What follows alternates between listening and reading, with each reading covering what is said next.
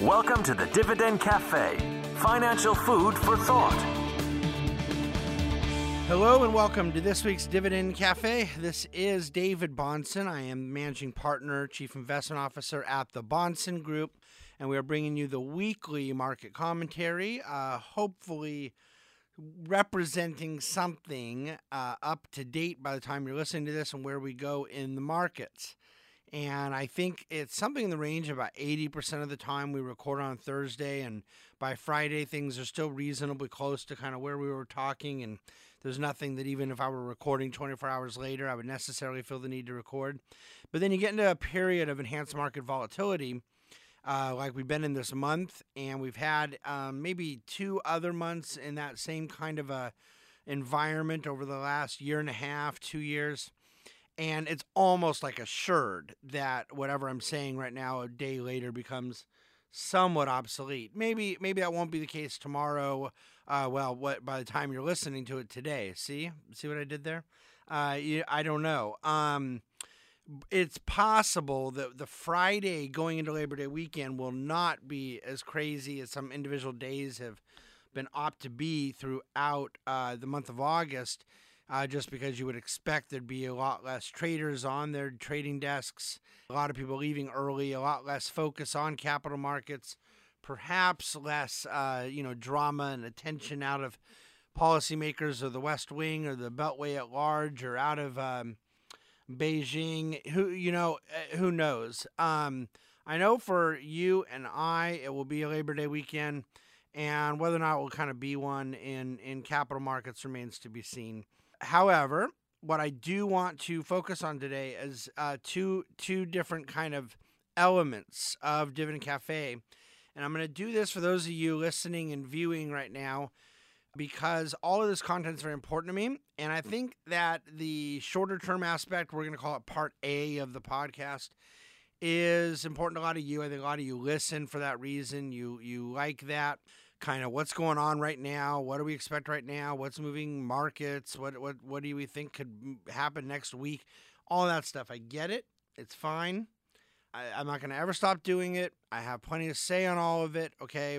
But if I do all of that and pro- provide those perspectives at the expense of the longer term and more substantive issues that I think are superior in importance to our clients and to all investors, then I think I'm doing a disservice. And so not only does the written Dividend Cafe dot com this week offer that kind of bifurcated, you know, both the shorter term considerations and something that is a bit more long term or secular in its focus, but I'm going to do that here right now as well. Okay, let me let me just get right into kind of, let's call it part A. Latest in the market, latest in the trade war, latest in the rate war, uh, the interest rate environment, and the yield curve. Those things I suspect we're going to keep on the menu for, oh, I don't know, um, another two months, four months. I, I, I can't tell you. I think that those are going to represent the major categories that drive investor interest and therefore probably a lot of our conversation for some time. On the market front, let's just walk through the last week or so. I could do this, by the way, by memory, all the way back to July thirty-first, day by day by day, but I've been doing it week by week, and so I think you're up to speed. Starting Friday of last week, the market dropped six hundred points. But basically, I really do believe that there was a specific market reaction to fundamentals that was worth about three hundred points. I'm making that up, but I'm estimating. And another three hundred points that was related to the kind of drama out of some of the tweets that came from President Trump, the sort of uh, erratic nature of of wondering if Jerome Powell is a bigger enemy of the United States than President Xi of uh, communist China, okay, or ordering American companies to start making provisions to, well, to do anything, ordering a company, but in this case to, to you know, pull manufacturing out of China. So you you had just a, a really big volatility down day out of a lot of uncertainty and a little, you know, just kind of craziness. And then now this week, uh, the markets were up three hundred points on Monday, And I was on a report. President Trump had said that China had reached out by phone saying they wanted to make a deal. And now there's some question as to like whether or not the phone call happened or who made it or when or whatever. So um, markets moved up Monday. Also, I think we were oversold from Friday, you know, on a technical basis. And then uh, Tuesday we did go down about one hundred points. Wednesday, we jumped up another two fifty. And as I'm sitting here talking right now, we're in the middle of the market day on Thursday, and we are up three hundred fifty points. Uh, so here's a couple of things I want to share with you, uh, which is just incredible to me. Yeah, the market on this week is up six hundred fifty or seven hundred points, so it's fully offset the six hundred from last Friday. And prior to that, the market had gone up about eight hundred points, making up for the eight hundred points that had been down a couple Wednesdays ago, if you remember that, that glorious day. So when all said and done, again, I don't know what's going to happen in the market on Friday. It looks like for the whole month of August, the Dow's going to close out somewhere around down five hundred points, about one point eight two percent, something like that, after averaging close to three hundred fifty points of movement per day. And when all's said and done, you're going to get about one or one and a half days worth of total net movement in the market. I don't know if that is rep- is important to you or not, but it, I think it does kind of powerfully symbolize the theme right now, which is not directional bearishness. It is not directional bullishness on either front yet, but it is extremely enhanced volatility that stems from uncertainty, that stems from all the stuff we talk about all the time. In the trade war front, China announced last week after the market closed that they were going to impose five to ten percent tariffs on seventy-five billion dollars of American goods, and that they were reinstating previously suspended or previously threatened twenty-five percent tariffs on auto products.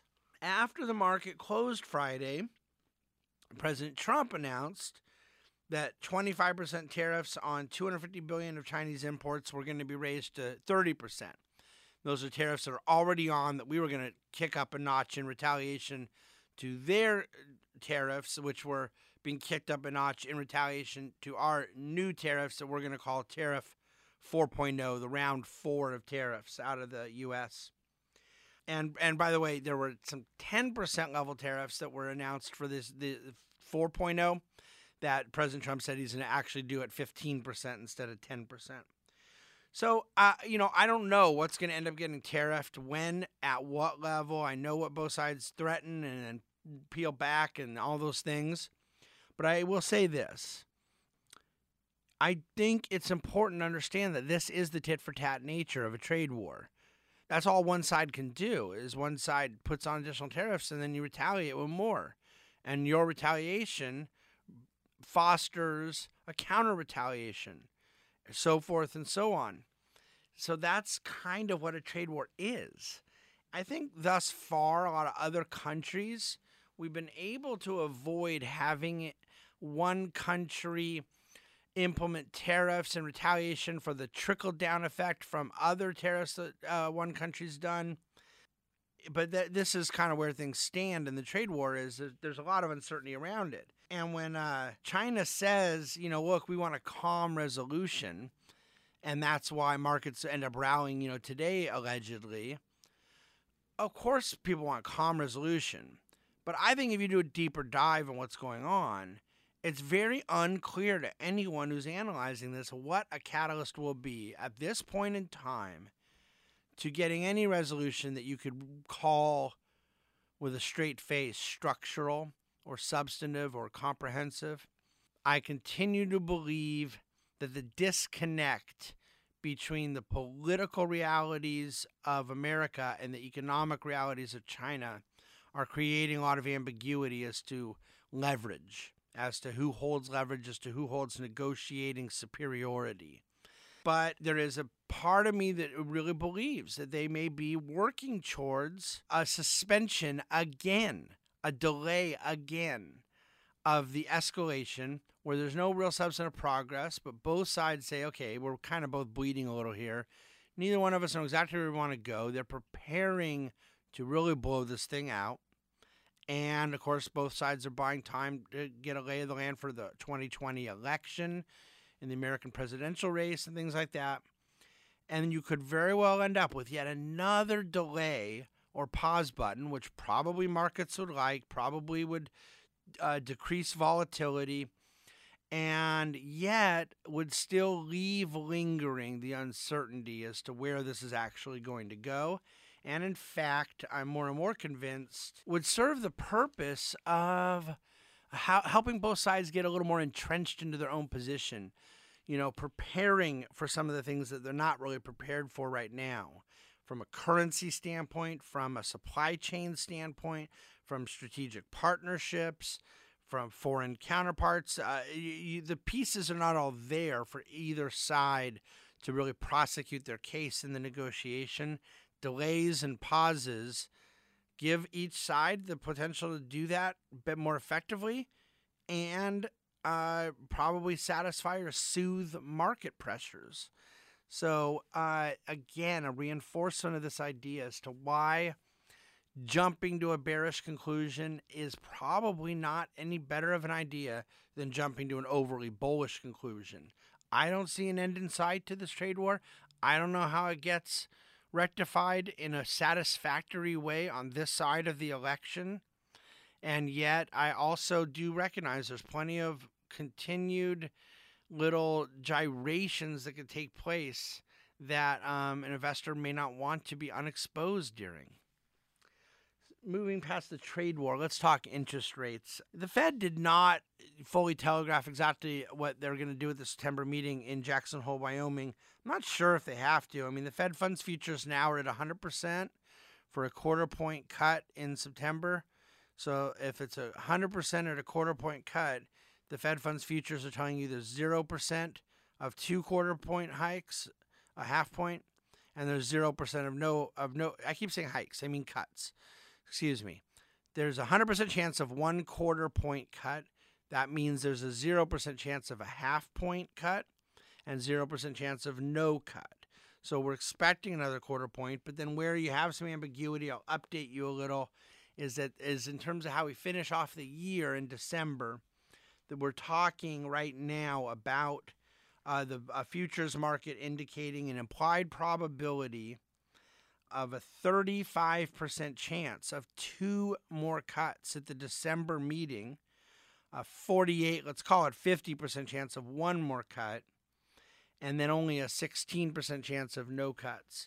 So bottom line, you're somewhere between twenty-five, probably fifty, maybe seventy-five basis points lower than where we are now by the end of the year. It's a lot of stimulus that the Fed would put into the market, and as I would be talking about in a moment, a lot of uh, ambiguity to me as to whether or not that stimulus would be economically efficacious, but I, I think it's hard to argue it would not be um, effective uh, in stimulating asset prices, uh, which may be what investors care about even more.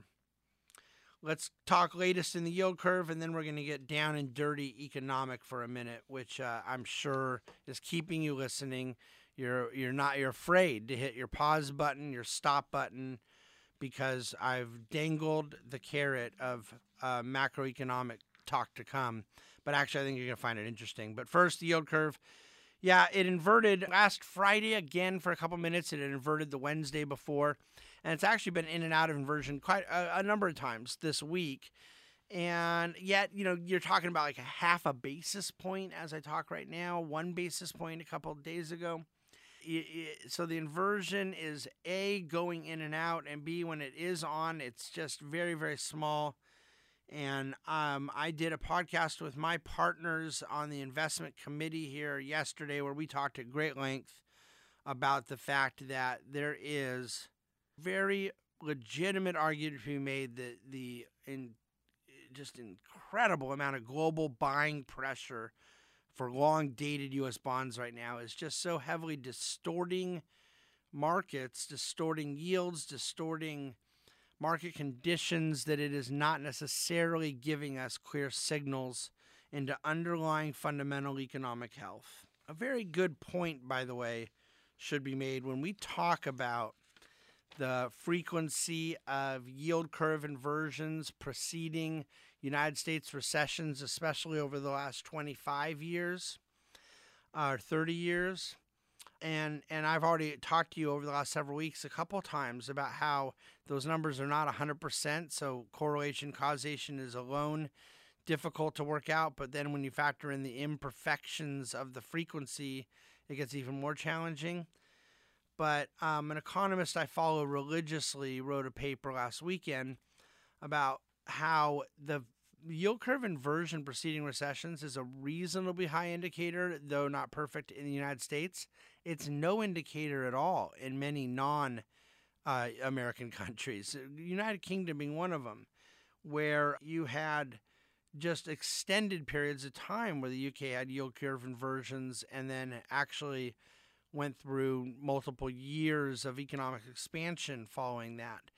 And and the question would be, why would a yield curve inversion be some rock-solid, dependable indicator in the United States, but a total non-indicator in certain other countries, including, you know, especially because they are like-minded and, and fellow developed economies? Um, it's a good question, one I don't have the answer to. All right, let me close out today. Oh, but real quick, anecdotally, corporate bonds. This is stunning. You know, corporate bonds is an index, the investment grade bond index on the year, just for the first eight calendar months of twenty nineteen, are up a record level over the past decade, thirteen percent year to date. I cannot comprehend who could have predicted at the beginning of this year that A, you'd get an amount of downward pressure on bond yields to push bond prices up this much, combined with spread tightening between the corporate bond sector and the in, in the treasury bond sector, that would have led to this type of performance. It's worth looking at in one's in, in one's taxable bond allocation, where their opportunity set and risk-reward trade-offs may have moved around based on this really robust performance from the high-grade corporate bond sector. When I say that this next topic is the economic matter I most care about, that's been true for many, many years, and it's going to stay true for many years. And and it is not just totally disconnected, like, oh, I just talked to you about a bunch of short-term things that don't matter, but now I'm going to talk to you about a long-term thing that does matter. This long-term subject is very much connected to the short-term things going on right now with the trade war to some degree, but but primarily with interest rates, with the low level of interest rates in the United States, with the negative level of interest rates around the globe in, mo in a lot of countries, and with the, the concept of an inverted yield curve. So I think that when we look at the macro asset allocation, the top-down blending of assets that investors are going to want to have for years and years to come, that a lot of things that are affecting weekly perspective on the markets right now um, are going to be long gone, long removed from our, you know, news cycle and, and current kind of mental space. And, and yet we're going to have to have serious, yet we're still going to be having serious conversations about investing in a world of, of an aggressive monetary regime, and one in which global indebtedness has changed the landscape of the bond market, of the yield curve, of interest rates, of economic growth in a very secular, structural, sustainable, and in an entirely negative way. Inflationary expectations have always driven bond yields when things are normal, along with the realities of the business cycle. So you have cyclical expansions, you have cyclical recessions, and the bond yields will move accordingly, plus or minus what they're pricing in for their, what they expect around inflation. And it's normal, it's healthy. Get too much inflation expectation, and it's not healthy because, but the bond yield's reaction to it is healthy or expected. All rules go out when you have a glut of excessive indebtedness. And that's the world we're now living in. And not just the country, but the world. You you see it in the United States. You see it in Japan, uh, even worse. You see it in Europe, even worse. And so the issue that I'm having to deal with is macro asset allocation decisions that have to be informed by the impact that this debt I refer to will have on growth and on yields. Both those things matter. Interest rates matter to the extent that they price risk assets. And the level of debt impacts those yields, how those interest rates, you know, affect prices. And then um, they affect growth. And the problem is that these two things work in concert with one another. Over-indebtedness, both nationally and, and globally, has changed the landscape such that debt as a percentage of economic activity has forced bond yields dramatically lower. About a month ago, I put charts in Dividend Cafe just saying, how clear can this be? Looking at forty years of debt skyrocketing higher in the U S, Japan, U K, and European Union, and bond yields dropping like a, a rock in those same four um, uh, uh, geographical domiciles.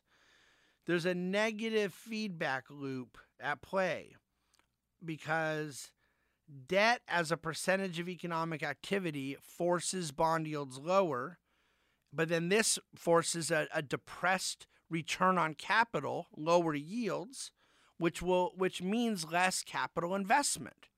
There's less incentive to invest capital into projects when yields are so low, and then that means less productivity because there's less investment into projects that would themselves be productive.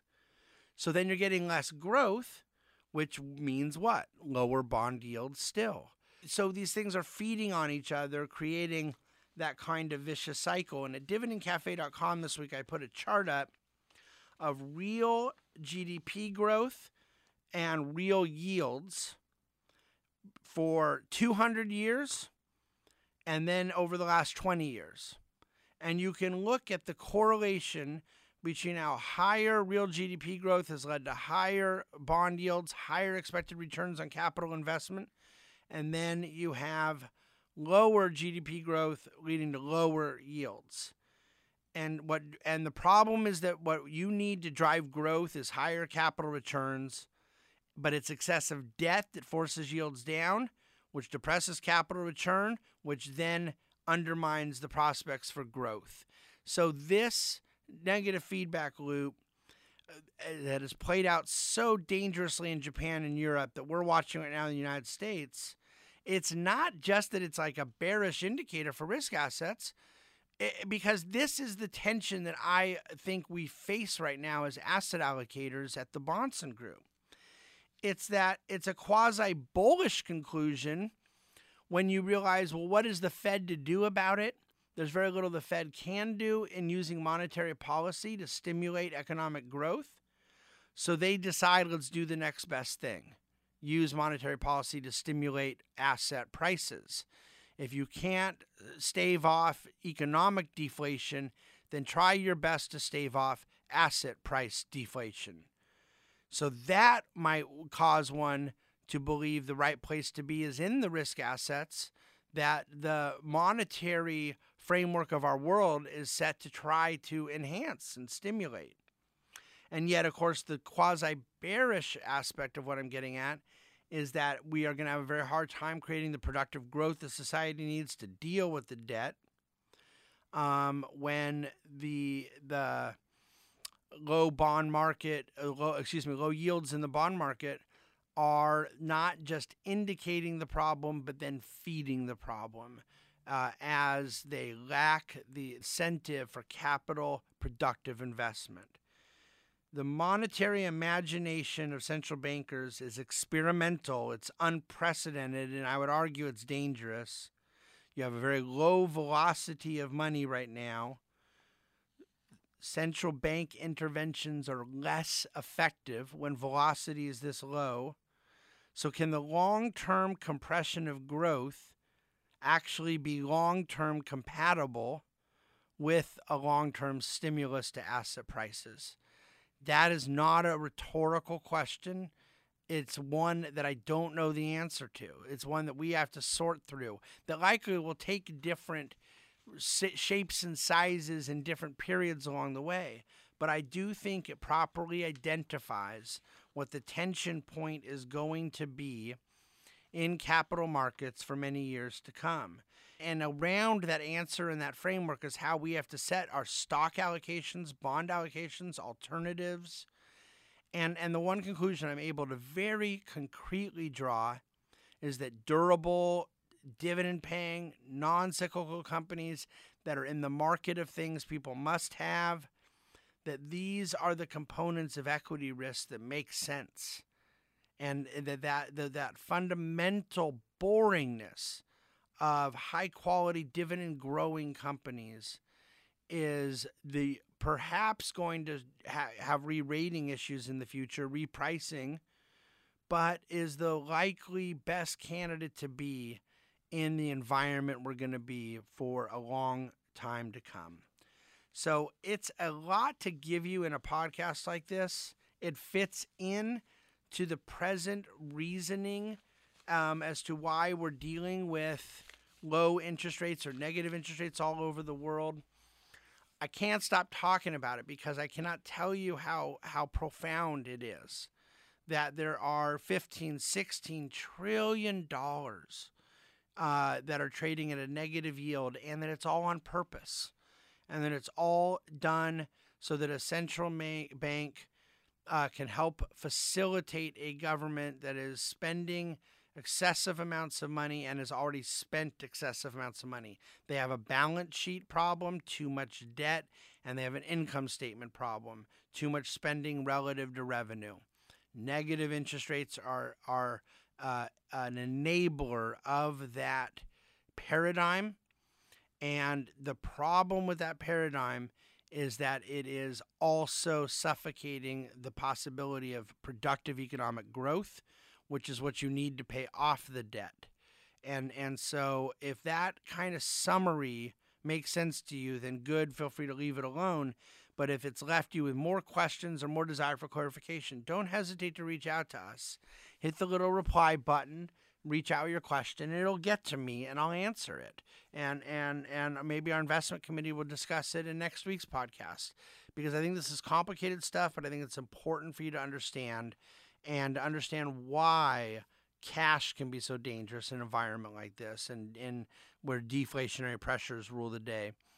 Um, and yet high risk, high growth, high beta, high valuation stock investing can be potentially fatal. And so we, uh, we, we want to continue framing these things in the right way for you that you understand it, and, and hopefully you've gotten something out of this week's podcast. I think I've gone on long enough, so I'm going to say goodbye to you. I'm going to ask you if you would please be so kind as to rate us, uh, give us a little good review there. You could write something up if you're so inclined. It helps a lot. You can give us some five stars or thumbs up or likes or all that, and uh, help spread the word on the Dividend Cafe podcast. Thank you very much for watching and listening, and uh, we look forward to coming back to you next week. Have a wonderful Labor Day weekend, and go Trojans. Thank you for listening to the Dividend Cafe, financial food for thought. The Bahnsen Group is registered with Hightower Securities L L C, member of FINRA and S I P C, and with Hightower Advisors L L C, a registered investment advisor with the S E C. Securities are offered through Hightower Securities L L C. Advisory services are offered through Hightower Advisors L L C. This is not an offer to buy or sell securities. No investment process is free of risk, and there is no guarantee that the investment process or the investment opportunities referenced herein will be profitable. Past performance is not indicative of current or future performance, is not a guarantee. The investment opportunities referenced herein may not be suitable for all investors. All data and information referenced herein are from sources believed to be reliable. Any opinion, news, research, analyses, prices, or other information contained in this research is provided as general market commentary. It does not constitute investment advice. The team in Hightower should not be in any way liable for claims and make no express or implied representations or warranties as to the accuracy or completeness of the data and other information, or for statements or errors contained in or omissions from the obtained data and information referenced herein. The data and information are provided as of the date referenced. Such data and information are subject to change without notice. This document was created for informational purposes only. The opinions expressed are solely those of the team and do not represent those of Hightower Advisors L L C or any of its affiliates.